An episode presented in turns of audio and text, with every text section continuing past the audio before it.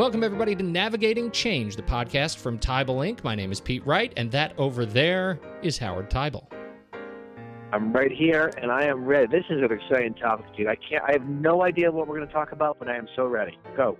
You made a comment to me that Yes. uh, that you were struggling to fu- to uh, to really put a frame around your POV, right? Your point of view, because you have a key skill, which is to work with teams and institutions to listen to what they are experiencing. And then deliver uh, with, uh, in the context of the team, deliver uh, the a, a platform of success through your consulting engagements, right? To turn what you see, observe into an actionable, uh, uh, but that's a very custom solution. Uh, and so that changes from engagement to engagement. And my response to that was, Howard, I don't, I think you may be undervaluing what that skill is. And I think it may be a key skill that people in any sort of a leadership or project leadership uh, uh, role in any change process should probably be thinking more about. Excellent. I so Okay. I I just want to start. Uh, I have a question for you. What I'd like to start when you say the word P, the the acronym POV. What is it that you're looking at there? What is it that you feel like is is an appropriate sort of description of a of a POV, a point of view?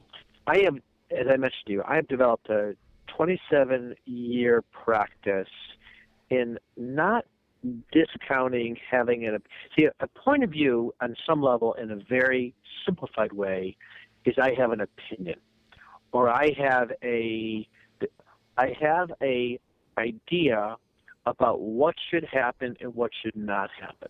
A point of view uh, is sort of directional, uh, and a point of view allows others to step in and say, I agree with that or I disagree. And it can move mountains when you have a point of view that between the who that person is that shares it and the quality of their experience or whether you call them an expert in that area, a recognized expert, that that can move something in a direction that uh, you cannot move if you don't have a point of view. So, my comment to you uh, was really reflecting on the fact that what I have done in my career, and your point is because it's interesting as you as you initiated this, I'm thinking this is relevant for other consultants. If other consultants are listening to this conversation, this would be especially if you're new. Uh, but even if you're not new, the difference between being an expert versus being a helper. And I have built a career around helping others help themselves, which I fundamentally believe one is more satisfying, two it's more challenging, uh, and and I like the challenge of seeing how people can develop independence. So my point of view on, for example, where higher ed is going, or to get more specifically, you know, what's going to happen with uh, tuition in different parts of the industry in terms of will we ever get back to going to, to a higher level tuition? I can provide my perspective on that and bring examples and some some context and history, but I don't find that to be nearly as valuable uh, as bringing together the people who have to do the change themselves and say, here's a topic, and what I'm going to bring to the table with you as a group is make sure that you listen to each other. So let's let's bring it back to what you just said. I I fundamentally do agree with you. This is a missing piece from many leaders who it's, it's a strong statement to say they hide behind their expertise because I don't think all do. But those that do miss an opportunity to lead others by really engaging them. And I think at, at the heart of what I do and, and leaders that I see do this is they engage people in saying, let's make sure that we hear each other's point of view. And then once we can really appreciate each other, then we can take the next step of saying, what do we do about it? But what's missing, I think, in I don't care what industry you're in, if you're in a particular role and you've got a job to do, you've got a point of view about it. And what you end up doing very often is uh, not listening to others' point of view that may challenge how you're doing things. So, in a sense, my role has been, and my career has been built around getting those kinds of conversations happening authentically there's there is a sense I'm I'm trying to to parse, and maybe I shouldn't. I, am trying to put together some sort of arithmetic around uh, uh, around this, you know, and and figure out what is the difference between history and expertise. You know, somebody who has legacy uh, uh versus a, a professional uh, experience and professional sort of um, success. But it seems like what what this action is uh, this action of creating a, a POV is the sense of taking that history and expertise and adding context to it. Uh, that mm-hmm. context seems to be the magic word uh, that that equates to the action of listening. Right, it's the result of listening. Would you agree with that? You're saying stepping back from a point of view and putting it in context to a bigger picture. Right. Here's my experience. Here's what we've done. Now, here's what I'm I'm experiencing watching you team explore these issues and challenges of change that you're dealing with, and my reflection of that experience of witnessing your process is you know is con- is contextual. I'm adding context to uh, my experience. All right, let, us take something real. Let's. I love. Yeah. Uh, yeah, I love where you're going with this. Let's talk about faculty and administrators. These two groups both serve the institution's needs. But if you ask them privately, uh, sort of, what are the what are the others doing that are serving the institution? They they are very good at looking at the other side and seeing what the other side is doing that is not contributing to the mission. Now, what's interesting about this conversation is, is that it absolutely is the case that the faculty are closer to the the core mission in that they are touching the students and doing the research. And those two pieces are the core focus of the institution. The administrators and this has been uh, there has been work I've been seeing happening over the last five years to try and embed, embed this idea is that you're in service to the core mission. And that means to faculty, in some cases, you're in service to my work. And if you make my work harder, so I'll give you a good example. The whole implementation of uh, systems like uh, procurement systems and expense reporting systems, where faculty then had to learn how to go in, log in, uh, go through a whole bunch of screens to do an expense report, uh, to do expense reimbursement. There was a period in time where they were railing against this because what it did was they didn't come into this job to do expense reporting. They came into this job to, to fulfill the core mission, and what they were seeing was the administration saying, we're going to make this more self service. So we're going to give you more control. When in fact, what it was doing from the faculty's perspective is making it more of a burden. And they couldn't focus on their mission. Now, the administrators were like, this is going to be a more effective way to streamline how the work gets done. Uh, what didn't happen in those conversations is a authentic bringing the two together. It was sort of force fed into the faculty, and I think today there is a greater recognition that if any change is going to happen, the faculty and the administration have to be at the table together.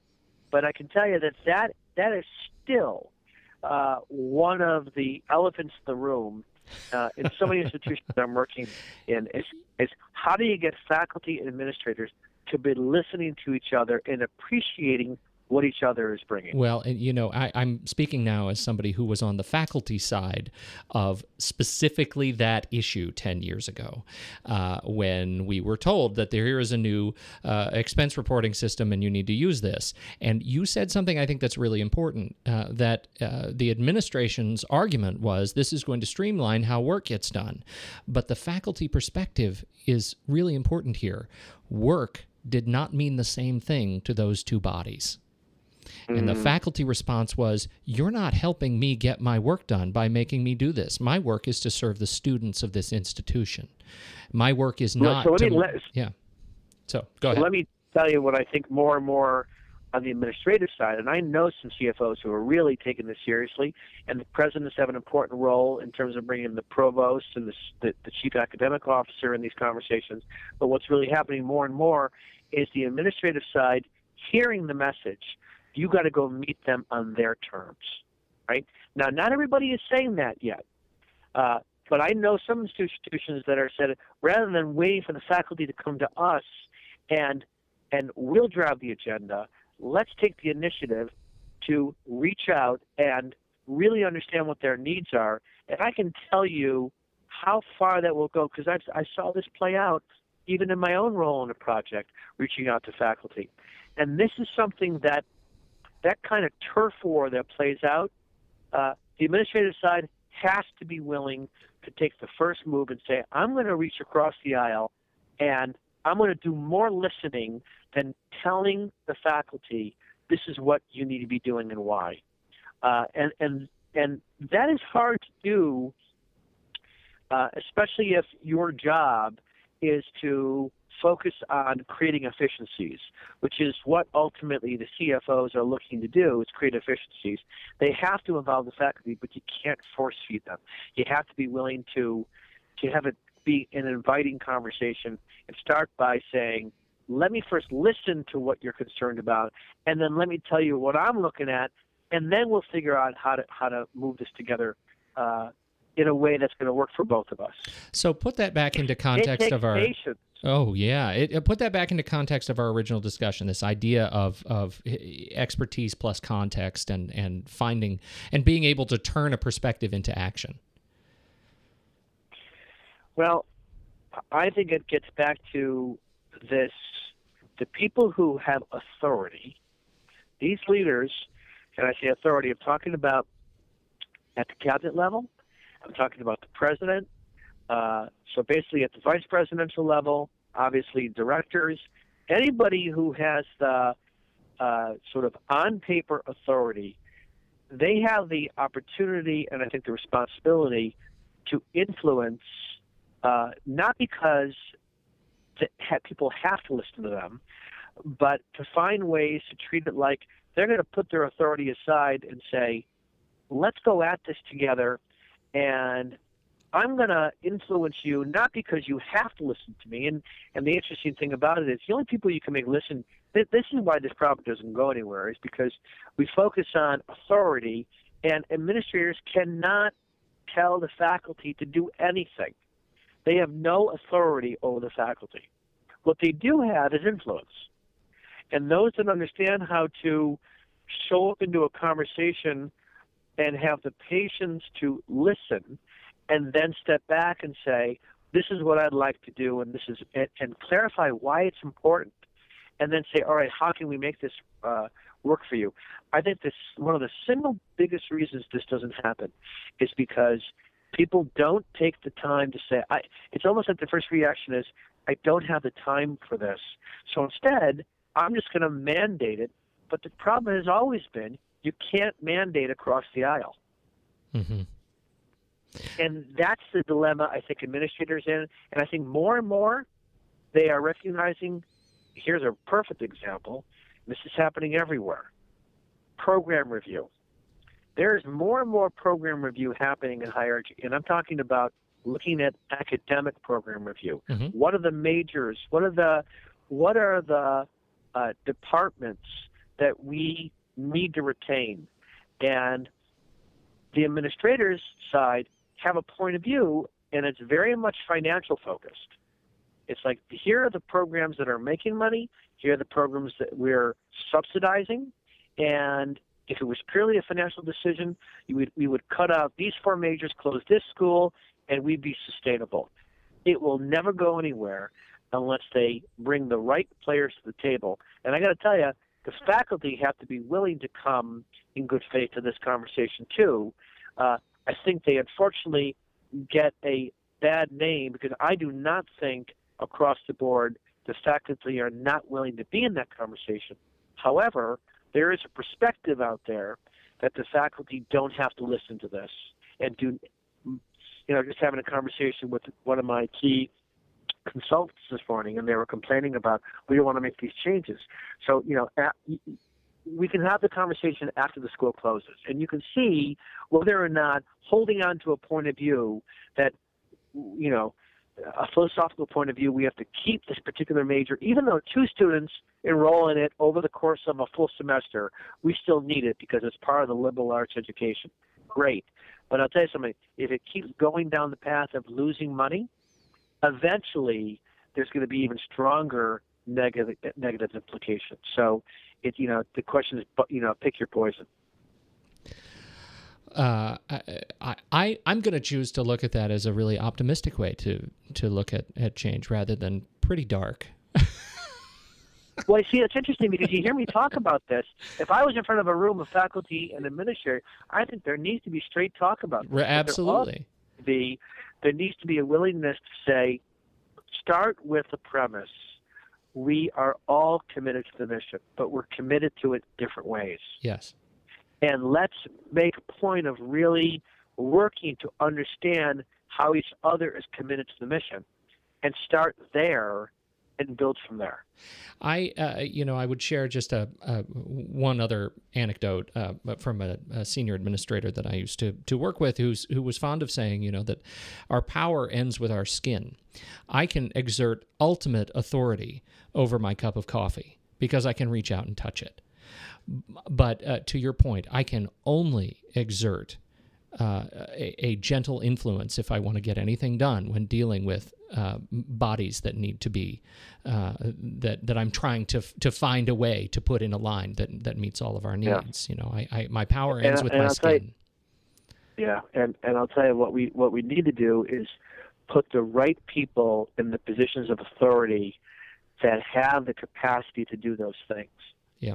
And in the absence of that, what you have is people like me who can help have an honest dialogue happen. And I think there's always going to be a place for that. But I think there's also room for internal leaders to develop a greater listening sense. And if they do that, uh, I think it'll go a long way for them to meet their own objectives. Well, I can't think of a better way to to wrap up than that, uh, Howard. I think this was a good conversation. You were you were uh, dubious, but I think I was teasing. I I know exactly what we're going to talk about. I just wanted to every once in a while, because you're always like you're always zinging me, and I'm like, oh my god, what am I going to say now? You just you you just punked me, is what you're saying. You just you were. I totally. Oh man. Yeah. Well, uh, eh, thank you so much, everybody, for listening to uh, uh, to our uh, Howard's and my my tiff on on the air here. We sure appreciate you lending us your ears, and uh, you can find us again uh, on at TeibelInc.com. Subscribe to us in iTunes, Stitcher Smart Radio. We're available anywhere fine podcasts are served. So thank you so much for joining us and. And, on behalf of Howard Teibel, my name is Pete Wright. You, we will catch you next week on Navigating Change, the podcast from Teibel Inc.